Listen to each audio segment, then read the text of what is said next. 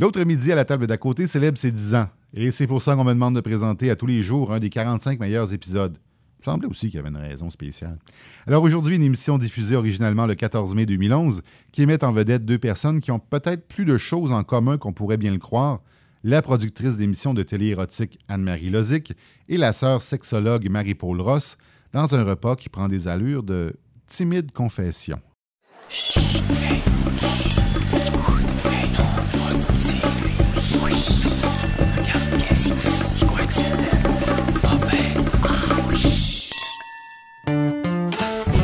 L'autre midi à la table d'à côté, Une idée originale de Francis Legault. avec Anne-Marie Lozic et sœur Marie-Paul Ross.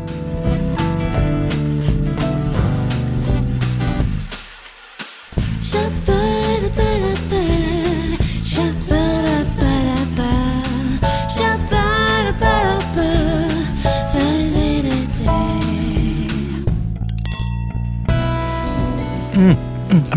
la fille avec les cheveux puis la, la- la- poitrine, la poitrine de sirène, c'est elle C'est Anne-Marie Lozic. Oh, elle existe pour vrai? est plus belle qu'à la télé. Mais la madame avec les cheveux gris, penses-tu que c'est sa mère? Euh, non, elle peut pas être la mère d'Anne-Marie Lozic, là. Elle a pas une graine de maquillage. Ouais. Hey! Hey, je la replace. Oui, elle est passée Tout le monde en parle. C'est Marie-Paul Ross, la sœur sexologue. La sœur, comme euh, une bonne sœur? Oui, sœur Marie-Paul Ross. Une bonne sœur sexologue? Tu me niaises-tu, toi?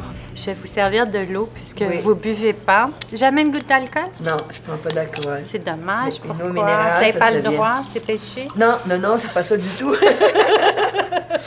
non, c'est pas ça du tout. C'est que moi, je prends pas l'alcool. Mais pourquoi? Ah, Même pas rien. une petite goutte pour le plaisir? Mais moi, ça me fait pas cet effet-là. Non? Non. Ça fait quoi comme... C'est- J'aime pas le goût de l'alcool. Ah. Ça me... C'est désagréable. Bon, ben on fera pas santé, parce que je peux pas faire santé avec du vin blanc et de, de l'eau. Et pourquoi pas? Ah, ça porte malheur. Ah, ça porte malheur. C'est temps de mauvais sexe, apparemment. Es-tu sérieuse? oui, c'est ce qu'on dit. Ah bon.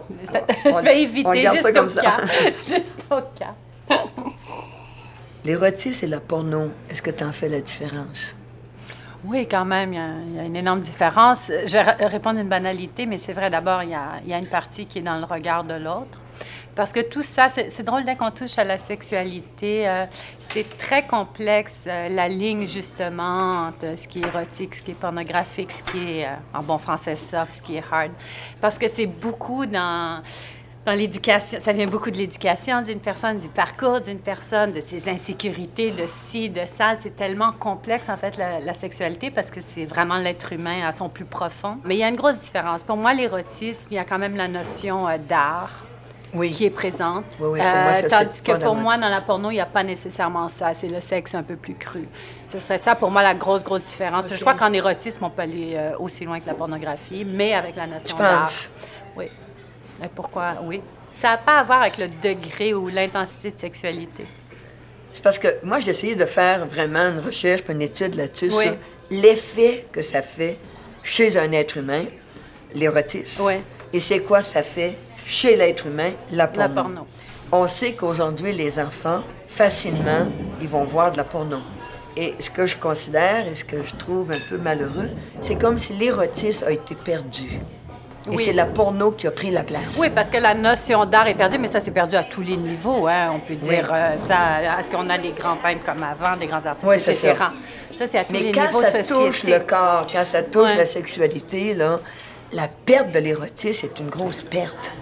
Parce que dans la sexualité humaine, il en reste, mon opinion, Ouais. l'érotisme, c'est tout ce qui touche l'art de l'intimité, l'art du corps, la nudité, l'intimité, mais sans impliquer des messages porno. Oui, absolument. Ça, je suis d'accord. Absolument. Et chez l'enfant, ça a été clair, la distinction. Ouais. Devant l'érotisme, l'enfant, il va dire, ah ben c'est beau, c'est personnel, c'est intime, mais c'est beau.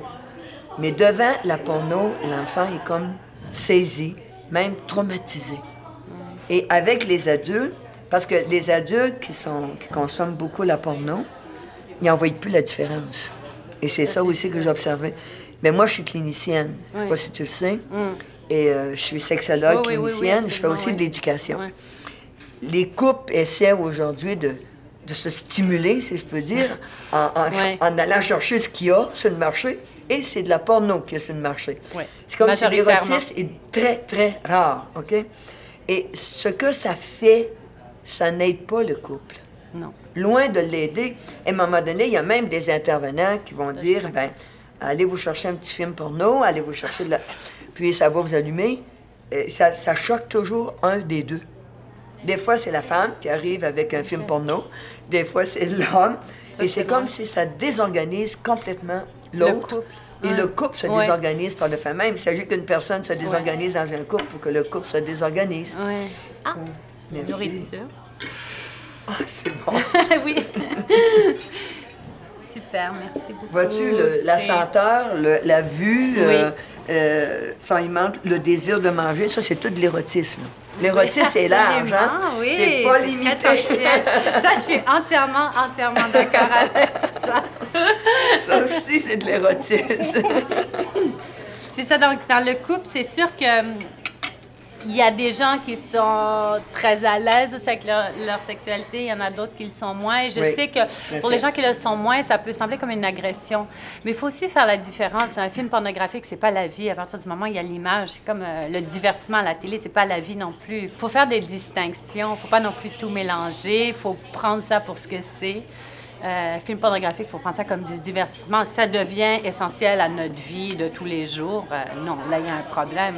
De la même façon que si n'importe quoi euh, qui est de l'image, qui n'est pas vraiment vrai, devient essentiel à notre vie, c'est pas...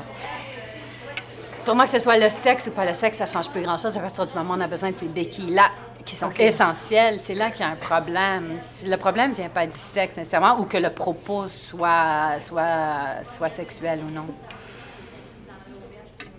OK, je comprends un peu ce que tu veux dire. Je trouve ça intéressant ce que tu apportes. Mais, tu sais, la porno, Ouais. Ça a toujours un message. Dans toute, toute, toute vue porno. Ah, puis c'est un miroir de notre société. euh, moi, Oui. je moi, je suis pas du tout, du tout consommatrice de pornographie, contrairement à tout ce que j'ai encore dans ma vie personnelle. Mm-hmm. Mais effectivement, en ayant une chaîne, euh, une chaîne euh, de divertissement pour adultes, bon, été amenée à en voir quand même plus. Je me suis forcée d'ailleurs parce que j'ai trouvé ça intéressant. Et c'est vrai que c'est un miroir quand même de notre société. Oui. C'est quoi ça veut dire le mot sexualité?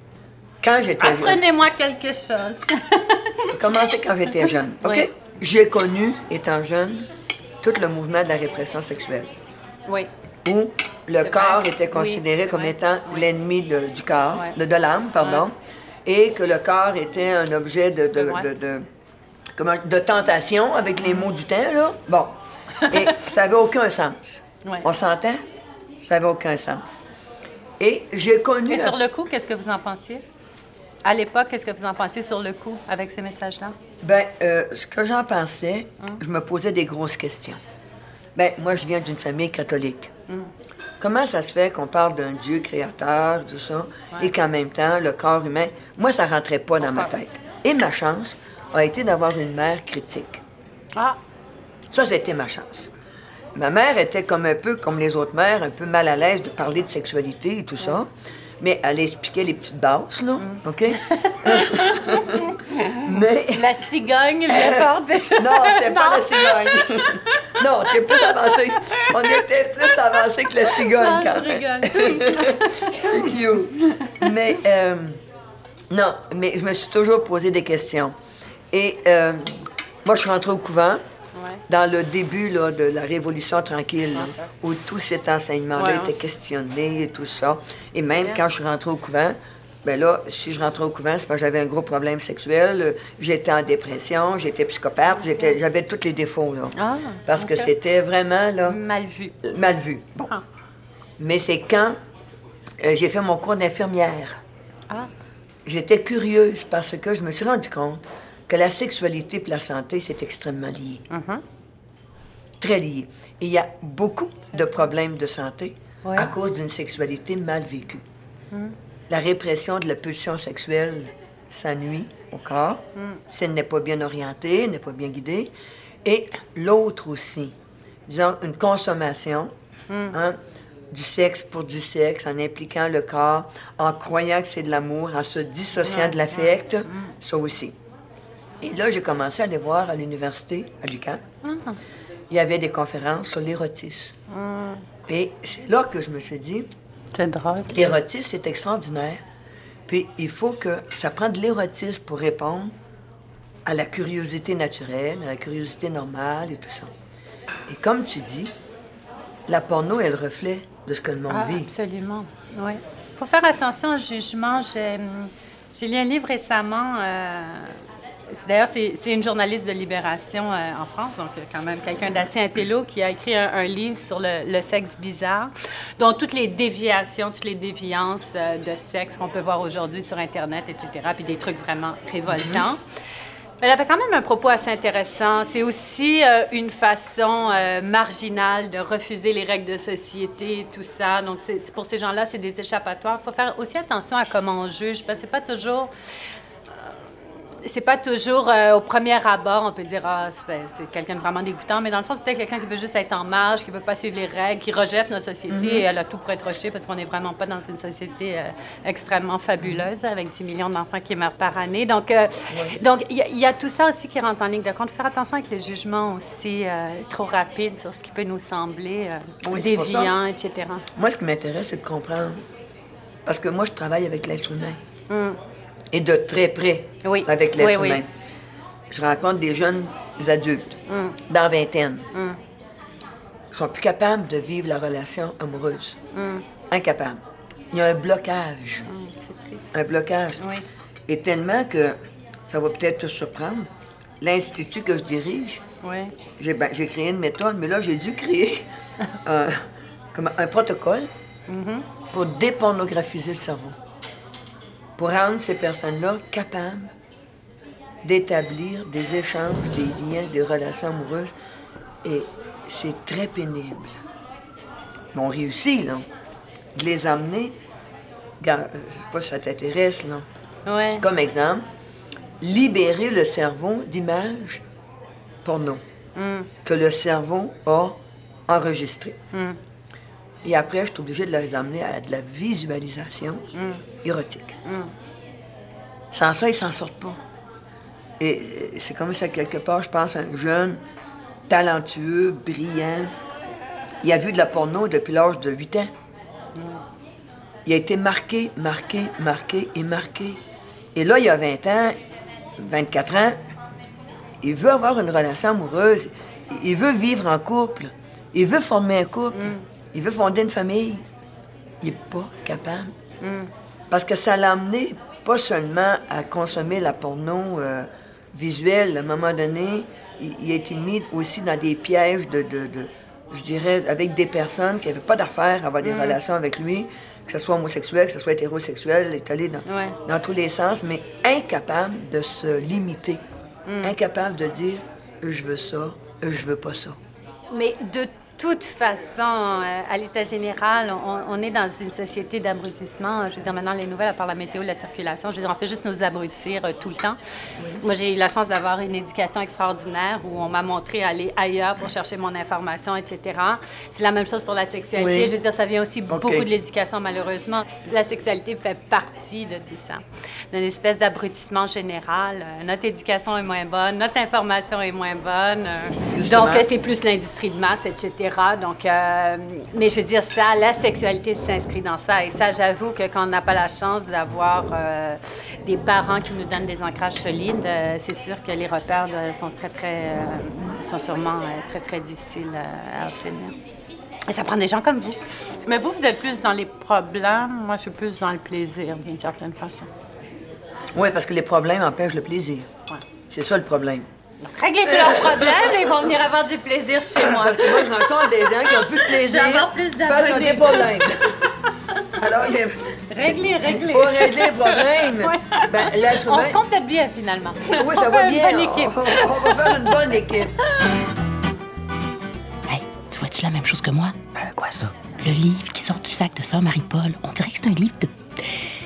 Un livre de fesses. Ah, ben oui, c'est Confessions sauvages. C'est le recueil de photos et de textes érotiques d'Anne-Marie Lozic. Tu veux dire qu'en plus d'animer des shows de télé, puis d'être propriétaire de Vanessa, la chaîne de divertissement pour adultes, elle a le temps d'écrire des livres?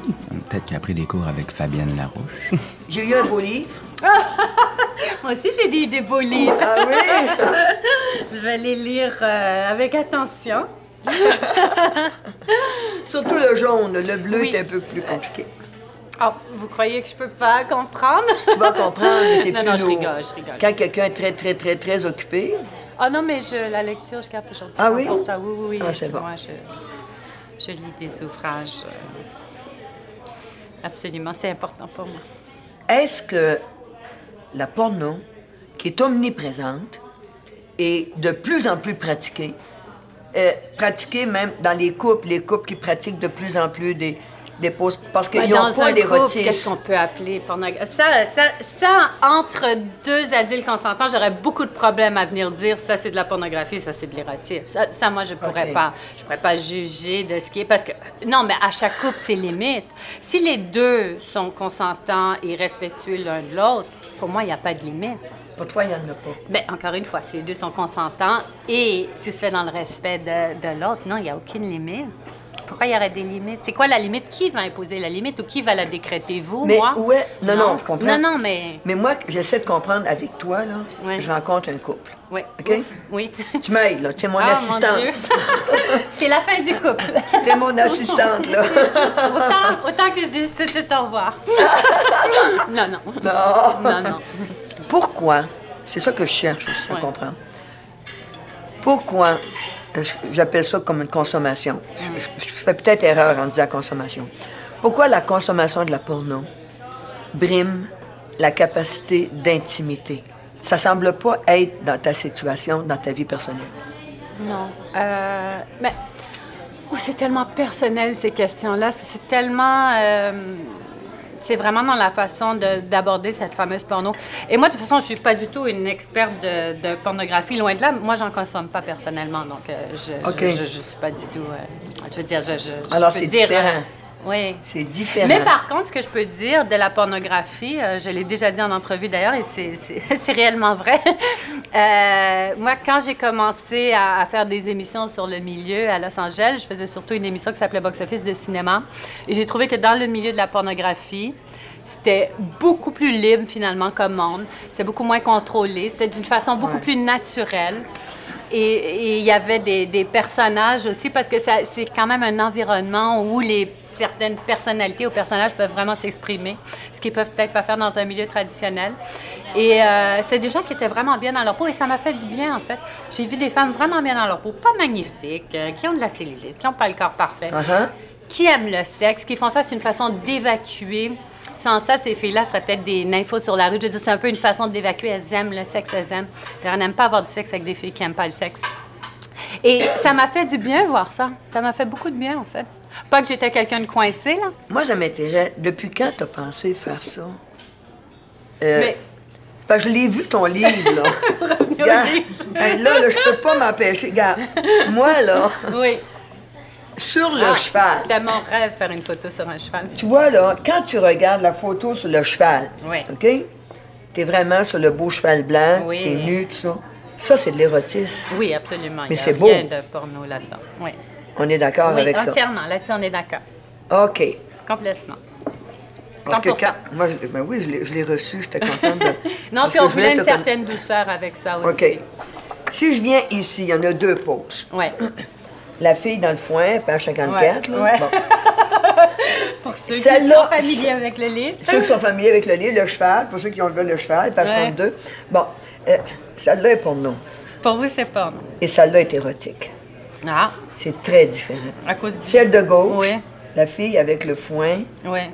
regarde le regard. C'est parce que dans la porno, le regard est tout à fait différent. Ici, tu vois une fille détendue, Mm. qui est bien avec son corps, qui est bon, dans la nature. Il n'y a rien de porno dans ça. Tandis que dans celui-là, il y a une incitation à la porno. On peut avoir une grande douceur. Tu la vois avec douceur, toi. Oui. C'est juste parce que sa main descend près de, de ses parties, mais je veux dire, c'est tout. On voit rien dans le fond. On voit absolument rien. Non. Puis elle a les yeux fermés. Non, moi, je trouve Mais y a là, une là, grande quand douceur. tu dis À la- limite, je trouve qu'il y a une plus grande douceur. Vous voyez comment on voit les choses différemment? Mais là, quand Je trouve tu qu'elle dis, il y a est une plus ligne, la ligne. agressive là que là, Ben non, elle est agressive où? dans son regard. Mais là, elle, elle a les La yeux fermés, elle est douceur, per- ben, est perdue. justement. Ben, pas perdue. Elle est Elle a un moment de perdue! plaisir. Moi, là, je suis sexologue clinicienne, OK? Ouais. Religieux, oui, mais sexologue clinicienne. C'est vous tout le ce qui manque. avant religieuse, d'ailleurs. C'est tout ce qui manque. le- Moi, ça, ça fait un tout. Là. Je Ah, suis ouais. religieuse, je suis infirmière, je suis sexologue clinicienne. Je fais la promotion de la santé globale. Puis pour moi, la santé est importante. Et c'est-tu ce qui manque le plus au monde d'aujourd'hui? C'est de l'érotisme. Ouais. La perte de l'érotisme, ça fait que les gens ne savent plus la tendresse. Et il y a beaucoup de couples adultes, là, Ouais. quand ils ont consommé de la porno, ils perdent la Ouais. capacité de la Mais on tendresse. n'est pas Toi, tu n'as pas consommé de la porno. Non. Mais on n'est pas non plus dans une société où il y a de la tendresse. On n'a jamais eu autant de guerres qui font Oui, ravage mais dans juste le à monde. plus forte raison. Oui, mais l'érotisme, c'est- un peu. euh, fait, fait partie de, de toute cette pensée globale aussi. On n'a jamais été aussi violent de, de, tout- de tous les temps. Euh, on est en train de s'autodétruire complètement. Donc, l'érotisme fait partie de ça. L'art n'a plus aucune place nulle part, Et c'est ça. ni à l'antenne, ni nulle part. Euh, Quand est-ce qu'il y a des émissions Et artistiques? la porno est On violente. dit le mot artistique maintenant, c'est comme presque un tabou. Puis même une émission, on dirait, on parlerait d'une émission de télévision artistique, euh, tout le monde se sauverait. Donc, je veux dire, c'est. euh, L'érotisme fait partie un peu de. C'est le miroir de notre société. Mais pourquoi ça fait toi puis moi, corrige cette pas ça? Mais moi, je, je, je considère, d'ailleurs, ma chaîne Vanessa, c'est pas une chaîne porno, c'est une chaîne de divertissement pour adultes. Et dans ça, je considère qu'il y a de l'érotisme, une partie, parce que je peux me permettre de faire ça. Mais il faut aussi aller, on est aussi, euh, on vit dans, dans un temps qui est comme ça aussi. Es-tu d'accord avec ce temps-là? Moi, je suis pas d'accord. Je suis pas d'accord parce que je vois tout ce comment ça brise l'humain. Parce que moi, je suis une passionnée de l'humain. Ouais. Hein? Une passionnée de l'humain. Ben, ça le brise. Euh, on peut quand même aussi, euh, on peut dire qu'avant aussi, l'être humain était brisé. Hein? C'était pas non plus. euh, C'est clair. Mais c'est quoi un être humain pour toi? Ben non, mais c'est ça. L'être humain est quand même. Je crois que s'il peut euh, abuser d'un autre, d'un plus faible, d'un ci, il va toujours le faire. Euh, Parce qu'il est blessé. matière à- ouais. Je crois que l'être humain profondément est très violent. Il a toujours été. Et euh, je crois que c'est ce qui fait que on va où on va. là. Te souviens-tu de l'imitation que Bruno Blanchette faisait Anne-Marie Lozic à l'émission N'ajustez pas votre sécheuse? Il y avait des grosses babines, puis il disait tout le temps Bienvenue aux vidéos du public. Ben moi, je trouve qu'elle a des couilles, Anne-Marie Lozic. Parce que le monde a beau la niaiser, ça ne l'arrête jamais. C'est un peu comme sœur Marie-Paul Ross. Une religieuse sexologue, je peux-tu te dire que ça a dérangé pas mal de prêtres? Sœur Marie-Paul s'est même retrouvée à Rome, puis elle a expliqué à Jean-Paul II pourquoi elle avait fait son doctorat en sexologie. Ah, ouais? Qu'est-ce qu'il a répondu, Jean-Paul? Mais il paraît que le pape lui a mis les mains sur la tête puis lui a dit Allez de l'avant, mais les épreuves ne manqueront pas, surtout venant de l'Église. Bon, il y a toutes sortes de, de préjugés euh, envers et contre moi, mais j'imagine que dans votre milieu, ben oui. c'est encore c'est magnifié par, euh, Oui, oui, oui, par au moins. Comment vous êtes perçu? Est-ce que ça vous préoccupe? Parce que... Non, ça me préoccupe Et je pas. parle dans votre milieu. euh, Ben, infirmière, c'est correct. Une religieuse, infirmière, ben là, ça part. Ouais. Tu sais, religieuse, c'est toujours à côté de la reine, là. Mais infirmière, au moins, ça sauvait un peu, là. Au moins, je pouvais être quelqu'un un peu parce que j'étais infirmière, OK? Mais quand j'ai fait mes formations en sexologie, Ah, là, là, ça a été encore, là, ça, j'imagine. quel problème, que ça n'a pas d'allure. Puis j'étais la risée. La risée. Les gens riaient. Tu sais, les gens riaient. Je disais, ben, je suis religieuse, bon, infirmière et sexologue. sexologue? tu sais, j'étais la risée. J'étais devenu un clown, moi, là. là. C'est fou. Et même pour entrer à l'université, ça n'a pas été simple. Ouais. Ah non? J'ai voulu m'inscrire en sexologie. Ouais. Mais là, ben, j'avais un chèque qui venait pour. Il faut payer nos inscriptions, hein. Le chèque venait, les sœurs missionnaires de non. l'Immaculée Conception. Mais j'ai dit, voyons, vous n'êtes pas dans la bonne faculté, vous vous inscrivez pas au bon programme. Madame, c'est au fond du corridor à gauche. Ben oui, c'est ça. On m'envoyait en théologie, on Ouais, m'envoyait dans. Ah, Mais c'est pour te dire comment est-ce que les gens Ben oui. ont vraiment des, des opinions. Oui. qui- C'est parce que c'est quoi l'affaire? On comprend pas qu'est-ce que c'est qu'une religieuse, on comprend pas qu'est-ce que c'est qu'une sexologue. Mais les religieuses, elles vous voient comment? Ah, Oui. oh là là! Oui.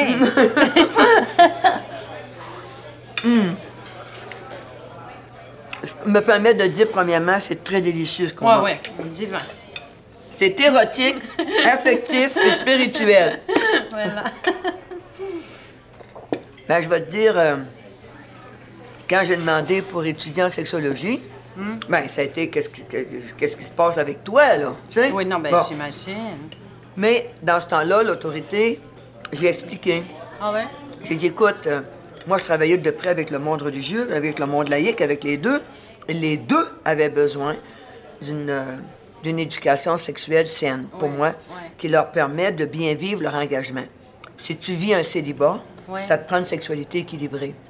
Ah, c'est drôle que vous disiez ça. C'est un peu un paradoxe, non? Non, ben ça dépend ce qu'on entend par cette sexualité. Parce que c'est possible de vivre un vrai célibat. Sans être dans l'intimité, dans le- la relation amoureuse et tout ça. C'est ça un vrai célibat. Moi, j'avoue, ça, je, je Ben, juge pas là. Mais j'ai pas Non, de mais problème à comprendre t'es ça, pas. mais- Malheureusement, ouais, t'es pas appelé, mais j'aurais aimé ça Non. que tu t'avoir comme consoeur. non. non, non, je suis pas appelée du tout. T'es sûr, là? Oui, moi, c'est dans l'autre sens. C'est si vers le vas- bas. Je suis appelée du bas. Si tu vas au fond de ton œil, t'es sûr de pas être appelé? Non, non, non, vraiment pas. Le moi pas. Non. non. Et euh, et il y a eu des moments difficiles Ouais. où les gens ne comprenaient pas. Oui, des deux côtés même pour vous. mes supérieurs, quand ils disaient à une autre communauté, Oui, il y avait sûrement. une de leurs sœurs qui étudiait en sexologie, là, c'était le scandale. C'était vraiment le scandale. Parce que c'est du le faux concept qu'on a de la sexualité. Non, non, c'est une science. Et même, on me disait, mais toi, là, Marie-Paul, là, comment veux-tu comprendre, comment veux-tu expliquer ce que tu pratiques pas? Sais-tu que je peux l'expliquer plus que quelqu'un qui pratique? Parce que, à un moment donné, un professeur qui parle de l'intimité sexuelle de couple, il aura tendance à introduire sa propre expérience. Et c'est très limitatif. On s'entend? Très bon point, oui. Et toi, comment t'es perçu? Ouais, moi, je m'en préoccupe vraiment pas trop, mais. euh, mais. euh, comme toute personne qui a de la personnalité, euh, 50-50, j'imagine. 50 euh, comprennent pas, je leur fais peur et me détestent, et puis euh, 50 euh, m'aiment bien ou m'apprécient. Ben, t'es dans la euh, moyenne du monde. Tu sais, il y a beaucoup. euh, ouais. Il y a la moitié du monde qui t'aime, la moitié C'est qui t'aime toujours, pas. de toute façon, c'est ça. Il faut réaliser ça dans la vie, même qu'on essaie d'être euh, aimé par tout le monde. C'est impossible. C'est impossible et ce serait une tâche très vide d'ailleurs. ce serait une tâche impossible. Et vide. Et vide. Et vide. On ne veut pas être aimé par tout le monde, je le dis toujours. Il y a plein de gens dont je ne veux pas être aimé. Donc, euh, Il y a des gens de qui tu veux pas être aimé. Absolument, c'est Ah tout oui? à fait réciproque de toute façon. ben oui, c'est vrai. Non, mais je crois que c'est ça la vie aussi. euh, C'est ça, je, je veux dire, on est aussi euh, dans un monde où on veut tellement être aimé par tout le monde. C'est comme si pas être aimé, c'est un, c'est un gros drame. On est tellement en quête de cet amour et tout ça. Euh, je veux dire, c'est... On vit pas dans Pleasantville non plus, où tout le monde est beau, tout le monde est gentil, puis tout le monde s'aime. Puis franchement, ce serait très, très, très ennuyeux comme vie. Euh, moi, pour moi, c'est ça aussi la passion. Puis il y a différents moments aussi dans sa vie où, euh, oui, on va aimer des gens, on va moins les aimer. C'est, c'est aussi ça. mais c'est de la passion, ça, c'est normal. C'est ce qui fait.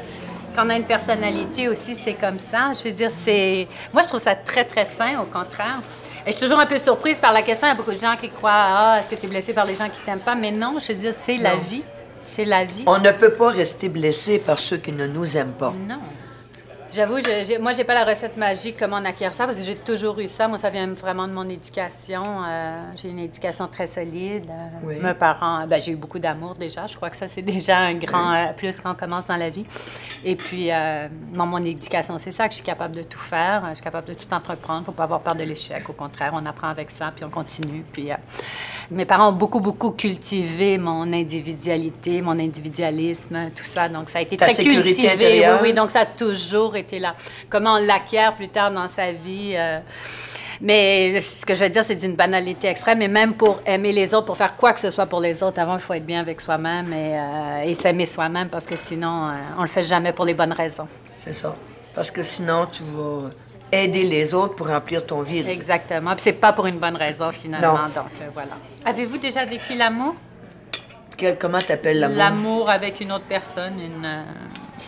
Non, je peux pas. Ben, regarde, euh, il y a différents âges dans la vie. Oui.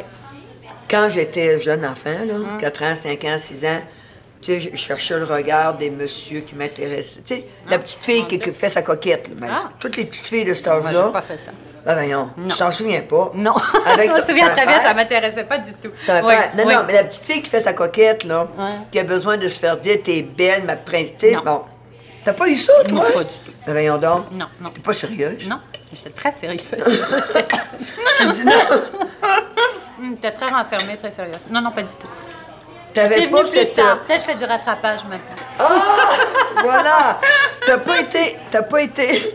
Non, c'est normal, la petite fille Ouais, de 4, non. 5, 6 ans, Non, même 7 ans, est très sensible au regard. non. Ben, ça dépend. C'est là que se développe son orientation sexuelle. Ah, Très sensible au regard de la personne qui, si elle est dans l'orientation hétéro, ouais. c'est une petite fille, elle va être sensible au regard de son père. Ouais. Et si elle est dans l'orientation homosexuelle, elle va être attirée par le regard plus de sa mère ou les symboles. là. Pas nécessairement Ah, la ah, mère qui est là. Ah. T'as Ah, rien non. eu ça, toi? Non, non, rien du tout. 4, 5, 6, 7 ans? Non, non, pas du tout. Oui, mais, mais c'est l'âge du complexe de désirabilité. Mm, T'as passé par-dessus ça? Oh, là, là, je commence à sentir que j'ai des problèmes. Je vais devoir venir consulter maintenant. oh là là, moi qui pensais que tout allait bien. Ah non, mais j'ai jamais, j'a- j'avoue, j'avais jamais entendu ça non plus. Non? Non, non. Mais je vous Mais crois. après, après 7 ans, ben là, t'as- Ça se calme? Est-ce que. ben, on, va, Non. on va faire les phases, là? Après ça, de 7 ans jusqu'à la puberté, disons. Là, on est, plus, rien. on est plus intéressé par ceux de notre sexe biologique, là, ou de notre. Ah, non. je suis une fille, rien. plus avec les filles, puis les gars, plus avec les gars. Ah, ah, non. Non? Non. Mais après ça, à l'adolescence, Ouais. qu'est-ce qui t'est arrivé? Ah ben là, tout a basculé. là, oui. Ah oui? oui, oui, non, là, tout a basculé, oui. OK. Là, j'ai été très intéressée par le regard de l'autre. Hein. OK. Moi, c'est vraiment arrivé là. Il y a une sensibilité à l'adolescence. Au lendemain. OK. Et après ça, la femme, elle a un autre pic de sensibilité, Mm-hmm. 35-45 ans. Tu la sens, hein, ta pulsion, ta sensibilité érotique. OK. Tu la sens, l'attirance. Et tu sens que tu pourrais être avec quelqu'un et avoir du plaisir dans l'intimité. Et tu as même de l'attirance pour ça. Moi, je l'ai vécu. Ah oui? Bien sûr. Je l'ai senti même fort. Tu rencontres des personnes, à un moment donné, oups, il y a comme un- une chimie Oui, d'attirance érotique, OK? Et je- ça m'a permis, cette attirance-là m'a permis de comprendre du monde Hmm. qui disent oui à cette attirance-là. Parce qu'entre dire oui et, reste, et non, le fil est mince, Oui. OK? Il peut changer Et, euh, beaucoup de choses dans le futur. Mais pourquoi vous êtes refusé ça? Ben, c'est que moi, je me suis alignée davantage dans la- ma mission d'être, si je peux dire. C'est là que j'ai davantage développé. Les enchantements du célibat. Et pour vivre les enchantements du célibat, Il fallait que vous sachiez ce que vous refusiez. Un oui, peu. mais Oui, tu je peux, pas, comprends. tu peux pas vivre les enchantements du célibat Ouais. et à la fois les enchantements de la vie de Non, couple. non, non. Hey, penses-tu qu'elle s'est fait refaire? Qui ça? Sœur Marie-Paul Ross? Hey, t'es niaiseux. Je parle d'Anne-Marie Lozic. Mais je sais pas, moi. Anne-Marie Lozic, là, elle a jamais dit publiquement si elle avait eu ou pas des chirurgies plastiques. Puis, que ça change? Vous les gars, vous comprenez rien. Ben, tes goûts à toi, Oui. euh, pour toi, la, la coquetterie, Oui. le vêtement, pour toi, c'est important? ouais. Mais ça, c'est drôle aussi, parce que même là, vous me voyez maquillée, je suis jamais maquillée, c'est parce que j'arrive d'un tournage. Euh, sinon, je Naturellement, serais, je pas serais maquillée. ici, euh, pas maquillée, puis probablement en jogging, donc euh, Ah c'est oui. pas vous dire. Ouais. Mais j'ai un côté, euh, c'est vrai que j'ai un côté, même dans ma vie privée, quand même plus exhibitionniste, c'est plus, Uh-huh. j'aime m'habiller sexy, comme le soir, j'aime m'habiller sexy pour sortir et tout ça. Ça, ça c'est quelque chose, parce que je trouve ça, je veux dire, j'aime ça. Et euh, c'est vrai que j'aime beaucoup la mode aussi. C'est artificiel ou ce ne l'est pas, je sais pas. Pour moi, les grands designers aussi, c'est de l'art. De toute façon, il y en a de moins en moins. Et euh, moi, je peux me le payer. J'aime m'encourager ça aussi. Je trouve que c'est important euh, que tout soit fait en Chine. C'est pas nécessairement une bonne chose. Donc, euh, si je peux me payer des choses qui sont faites dans leur pays d'origine, je vais le faire. J'en suis consciente et je vais le faire. Parce qu'à force de jamais vouloir rien payer pour rien non plus, Ouais. on va finir dans un monde made in China. D'ailleurs, on y est déjà, là. Mais je sais pas pourquoi je parle au futur. Mais moi, j'aime le beau. Ben, et j'admire l'art. J'admire les gens aussi, parce que moi, j'ai souvent acheté à cause de certains designers, bon, Marc Jacob pour Louis Vuitton et tout, parce que j'admire beaucoup aussi les, les artistes. Et pour moi, les grands designers, c'est des artistes, des visionnaires, etc. Donc, euh, oui, moi, je vais mettre le prix pour ça, parce que je peux me le permettre, c'est sûr. Moi, je suis pas une femme monoparentale avec cinq enfants en charge Non, et tout ça. Je veux dire, moi, je peux le- me le permettre. Donc, euh, moi, je fais quand même attention, justement, à, à acheter des belles choses, euh, de la qualité aussi, moi. Je, La qualité puis du beau. C'est important pour moi, oui, oui, absolument, oui. Mais même, c'est fou, hein, je me fais même avoir maintenant des fois. Je regarde toujours les étiquettes avant, mais souvent même on croit acheter du Dolce Gabbana, mais c'est fait. Ensuite, on regarde l'étiquette. Là, en Chine, ça, ça m'insulte tellement. Ben, c'est pas qu'ils ont baissé leur prix non plus. Donc, euh, mais bon. Alors maintenant, tout le monde, tout le monde systématiquement, euh, je regarde les étiquettes parce que vraiment, moi, je me refuse d'acheter euh, ce qui est fait. euh, Oui, dans des pays où les conditions humaines ne sont pas respectées, tout ça. ça je me refuse Moi, je d'encourager suis ça. sensible à ça aussi. Une Mais- sensibilité euh, mondiale, hein? Ah, ça, oui, la oui. pauvreté, oui, moi, tout ça. oui, oui, absolument. Je Moi, ça je- intéressant, moi. ça Ben, me ce que- rejoint beaucoup, ça. Oui. Beaucoup, ben, beaucoup. Moi, je trouve que c'est ça que vous faites. Ce que, ce que j'aimerais faire, moi, je vous êtes euh, très humanitaire et ça, je trouve ça bien. Moi, je pense beaucoup, je lis beaucoup. euh, la plupart des ouvrages que je lis, c'est là-dessus. Mais c'est ça, au, au niveau des actions, c'est encore très limité euh, de mon côté, mais j'aimerais ça faire quelque chose. Ben, déjà, avoir une prise de conscience, je crois que c'est important. Mais, Il y a- il y a euh, mais prise bon, de ensuite, oui, il y a une oui. sensibilité Oui, de ta part. Mais ensuite, il y a un pas à faire aussi euh, plus actif, euh, comme vous l'avez fait. Je trouve que c'est vraiment bien. Qu'est-ce que vous pensez du voile, alors? Si on parle d'habits et de... Le voile. Oui. Bon, celle qui aime le porter, c'est correct, là. Ouais. Mais moi, personnellement, euh, quand je suis rentrée au couvent, j'ai eu le voile. Ah oui? Oui, oui. Mais ça m'a toujours dérangé. J'aime. OK. Euh, ça m'a toujours dérangé. OK. Parce que de toute façon, les cheveux, ça fait partie euh, Oui. du physique. Puis, euh, bon, ça peut être très érotique, comme ça peut, ça peut aller avec la- la- le visage. Ça peut être confortable. Mm. ça peut être non confortable, ça dépend. Mais le voile, moi, tout ce qui est contre la santé globale, là, premièrement, les cheveux toujours couverts, ça fait quoi? tu sais? Si on va au niveau pratique santé, là. Vous, c'est vraiment la santé qui prime. Ouais, c'est drôle à tous les pratique, niveaux. pratique. Ça, Ah c'est amusant. Oui, c'est la santé. ça étouffe le cheveu. Ah, c'est drôle. moi, je suis- Donc, euh, pas de voile pour vous. Pas de voile. Toi? Juste pour certains shootings, mais c'est autre chose. C'est autre Non, chose. Je rigolais. OK. Je sais pas, j'ai j'ai comme une question qui me vient. Est-ce que tu me permets? Ah, je sais pas, vous le saurez vite. Euh, je connais pas toute ton histoire. Non, non. Et euh, le lien avec ton corps, Ouais. est-ce que c'est vrai? Tu as fait des transformations dans ton corps? Bah, mon corps, non, pas tant que ça. Non? Mais on se transforme. Qu'est-ce que vous voulez dire, transformation? Je sais pas. Euh, Je dis aussi beaucoup de choses. hein. moi, c'est pour ça. Exagéré. Moi, j'aime mieux être avec toi pour savoir, je sais Ouais. pas. Parce que je rencontre des femmes, Oui, et des jeunes femmes, oui, qui sont, sont pas contentes de leur corps. oui. Et Mais c'est la raison et pourquoi. Et je, ils cherchent toujours à le transformer. Et euh, moi, je serais pas capable. Moi, je serais pas capable. Il me semble que la transformation du corps peut lui faire mal, non? Ça y Ben, fait-tu mal? Mais euh, on revient toujours à ça. Pourquoi, pourquoi on fait telle chose? Ça dépend de tout- Ouais. toutes les raisons. euh, Si on le fait parce que son copain nous dit euh, J'aimerais que tu aies du 36D, c'est pas une bonne raison. Non. Donc, ça dépend pourquoi. Euh, je veux dire, les on vit changent. aussi. Oui, puis on vit dans une époque où c'est sûr que les transformations physiques sont plus faciles. Avant, les femmes le faisaient euh, Ouais. avec du maquillage, avec ci, avec ça.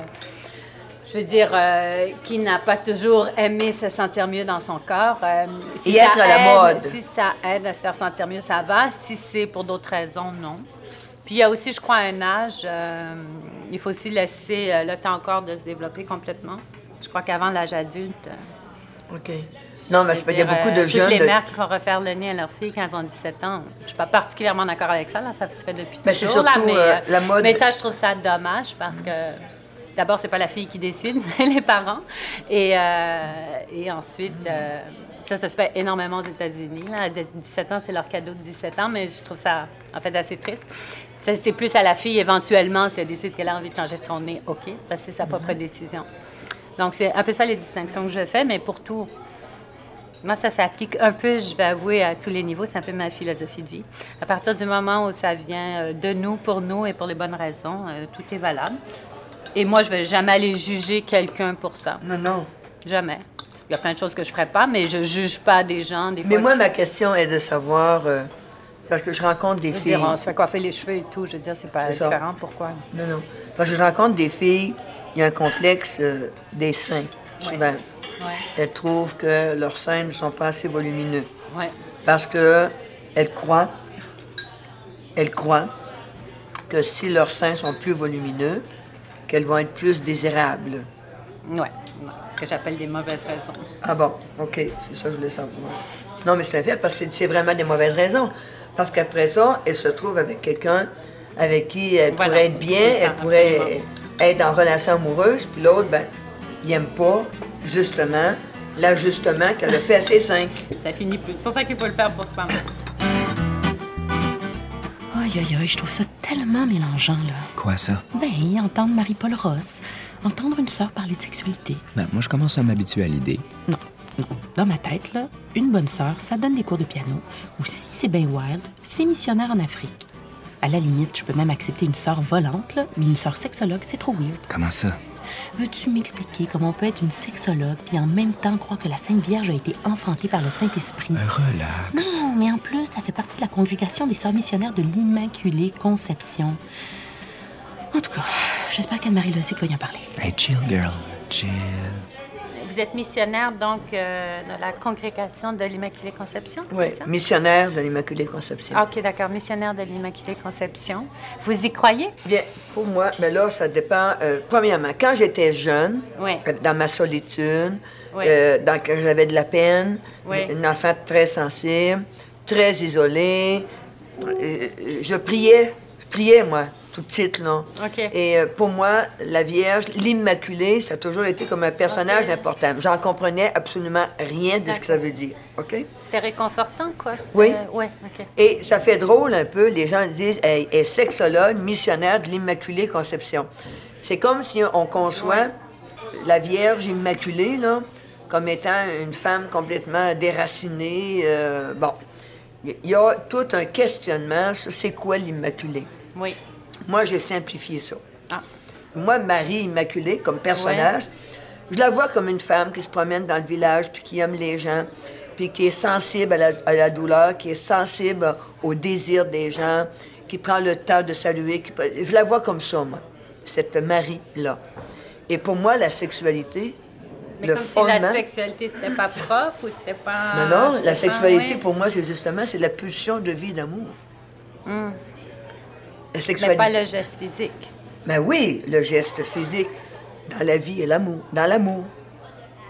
Moi, ce que je vois en accompagnant des personnes, l'intimité physique, quand elle est faite en respect, dans l'amour, dans la considération, Ouais. dans la valeur, dans la liberté, Ouais. et non dans la domination, dans la possession. Hey, les filles aujourd'hui, on s'entend-tu qu'elles sont plus capables de dire non? On s'entend-tu qu'ils ont de la misère à être libres? Moi, j'en rencontre des jeunes filles, là. On dirait qu'on a fait un mouvement de libération féminine, là. Mais au plan sexuel, moi, je la vois là. Je vois que la fille est davantage dominée. La fille est davantage soumise Vous à l'homme. ouais? Oui. La fille a de la misère à être libre. Elle n'est pas heureuse. Je rencontre des jeunes filles dans la vingtaine, là. Quand tu prends le temps d'échanger avec eux autres, ils ont eu plusieurs partenaires, plusieurs d'entre elles, mais ils sont pas bien dans leur être profond. Parce que pour moi, une personne, là, c'est premièrement un être spirituel qui vit en humain. C'est pas l'ancienne définition, là, un animal raisonnable. là. Pour moi, une personne humaine, c'est un être spirituel. OK, Et c'est cette personne-là que je rencontre. Mais elle se vit dans un corps. C'est toute son expression. Le corps euh, démontre, exprime, manifeste ce qu'elle porte au niveau de l'âme. C'est comme ça, moi, je vois ça. Hum, c'est beau, c'est bien dit. Euh, toi, c'est quoi ton niveau de la foi, de la spiritualité? J'ai pas une foi très grande, euh, ni une spiritualité très active. Donc. euh, Donc, ça veut dire quoi? Non, mais je veux dire, je peux pas. Je, je, je crois pas, déjà pour, pour la foi, je crois pas en, en grand chose. Je crois même pas en l'humanité. Donc. euh, Tu crois pas en l'humanité? Non, j'y crois pas. Est-ce que tu je crois, crois en pas, toi? Je crois pas à une société euh, qui laisse mourir de faim de 2,2 milliards Ah, ça, c'est de mettre l'air, gens. ça pas de bon sens, euh, ça a pas de bon sens. euh, ça, c'est sans compter.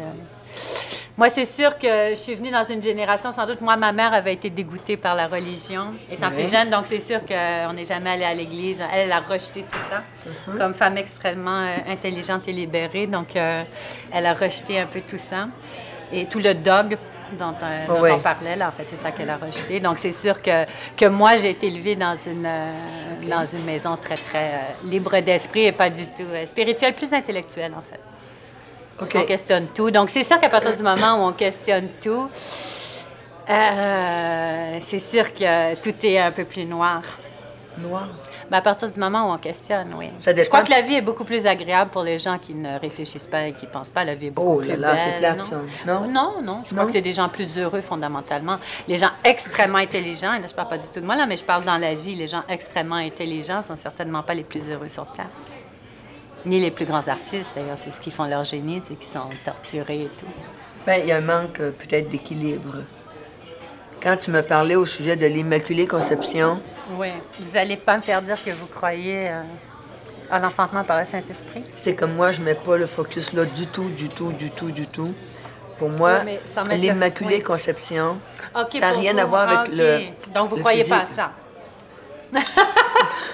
Ça se donne que Rassurez-nous en public. j'ai de la misère. Pourquoi? Pourquoi si Jésus se fait homme? Pourquoi il aurait éclipsé cette partie de l'humanité? Et euh, moi, je- ce n'est pas ma spiritualité. Ça va? Oui, Moi, je me dis, l'intimité entre un homme et une femme pour engendrer un enfant, quel mal y a-t-il dans ça? C'est beau, c'est grand, c'est merveilleux, c'est l'émerveillement. C'est la transmission de la vie. OK? Moi, je- ma spiritualité va pas dans ce sens-là. Non. Comme la, la- la virginité. Ouais. Bon, il y a, euh, physiquement, c'est quoi? C'est quelqu'un qui s'est jamais donné à une relation coïtale, mais moi, je vois plus dans la virginité du cœur. La capacité d'aimer l'autre sans le posséder, sans le dominer, euh, sans l'acheter, sans le consommer. Moi, je vais dans ce sens-là. Et c'est pour ça que j'ai un peu de misère avec la, la porno, si je peux dire. Tu peux voir deux personnes nues ensemble, que ce soit deux hommes, deux femmes, un homme, une femme, en train d'avoir une intimité physique, même une relation coïtale, mais le moindrement qu'il y a un message de violence, Oui. de domination, de possession, de consommation, moi, ça choque mes valeurs humaines. C'est juste ça. C'est moi, là, je te parle de moi. Ouais. Moi, ça choque mes valeurs humaines. Ouais, dans le cas de l'image de domination aussi, euh, ça peut être un jeu. Je veux dire, c'est pas nécessairement euh, une valeur profonde qui est véhiculée. Il peut y avoir des jeux de domination dans les couples, mais ça reste au niveau du jeu. Oui, c'est justement comment c'est vécu dans le couple. Ouais. Il y en a pour mettre un peu de piquant dans leur relation amoureuse.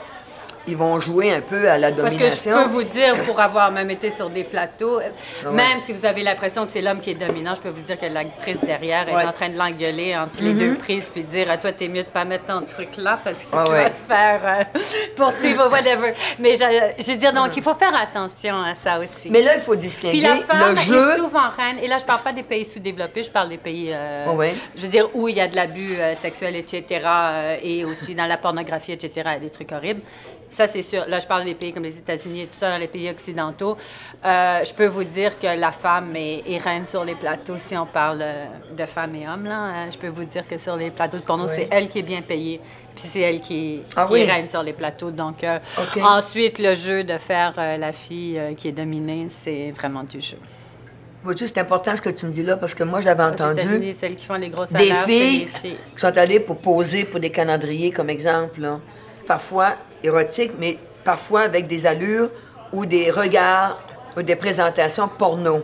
Ouais. Elles ont trouvé ça très dur parce qu'elles étaient comme obligées de... Elles n'étaient plus capables d'être elles-mêmes et naturelles. Tu sais, c'est toujours l'histoire de la pose. C'est comme ça. Il faut que tes yeux soient comme ça. Il faut que ta bouche soit comme ça. Une fille Faut- qui se sent obligée d'aller faire un calendrier, elle devrait travailler sur elle-même parce que si elle n'est pas contente, elle devrait sortir du plateau puis euh, dire. Il y en a euh, qui sont c'est allés pour l'argent. Ouais, mais voilà. Il y en a qui sont allés il faut pour connaître l'argent. ses priorités dans la vie aussi, mais pas ensuite aller se plaindre non plus. Je veux dire, je crois que les filles qui font des calendriers au Québec sont pas obligées de rien faire. Si elles n'aiment pas ça, mon conseil, c'est partez. Non, mais c'est non, tout mais c'est fait. vrai. Non, vous non, dire, t'as je n'ai pas raison. envie de faire ça, point à la ligne. Et ça l'influence. Oui. Ce que les jeunes regardent, ça les influence. Absolument. Absolument. Et s'il n'y a pas d'autre chose, Mm. s'il n'y a pas un, un- un beau film érotique avec une histoire d'amour et tout ça, avec l'érotisme, les poses érotiques, si les jeunes ils voient juste le film porno, ils n'ont pas la capacité de développer une critique saine. Et j'ai quasiment besoin de toi pour mettre l'érotisme sur la terre et redonner à l'érotisme. En tout cas, euh, on continue notre chemin, on continue Mm. Oui, à l'écoute intérieure. Oui. Et euh, je suis vraiment contente de t'avoir Ben, rencontré. moi aussi.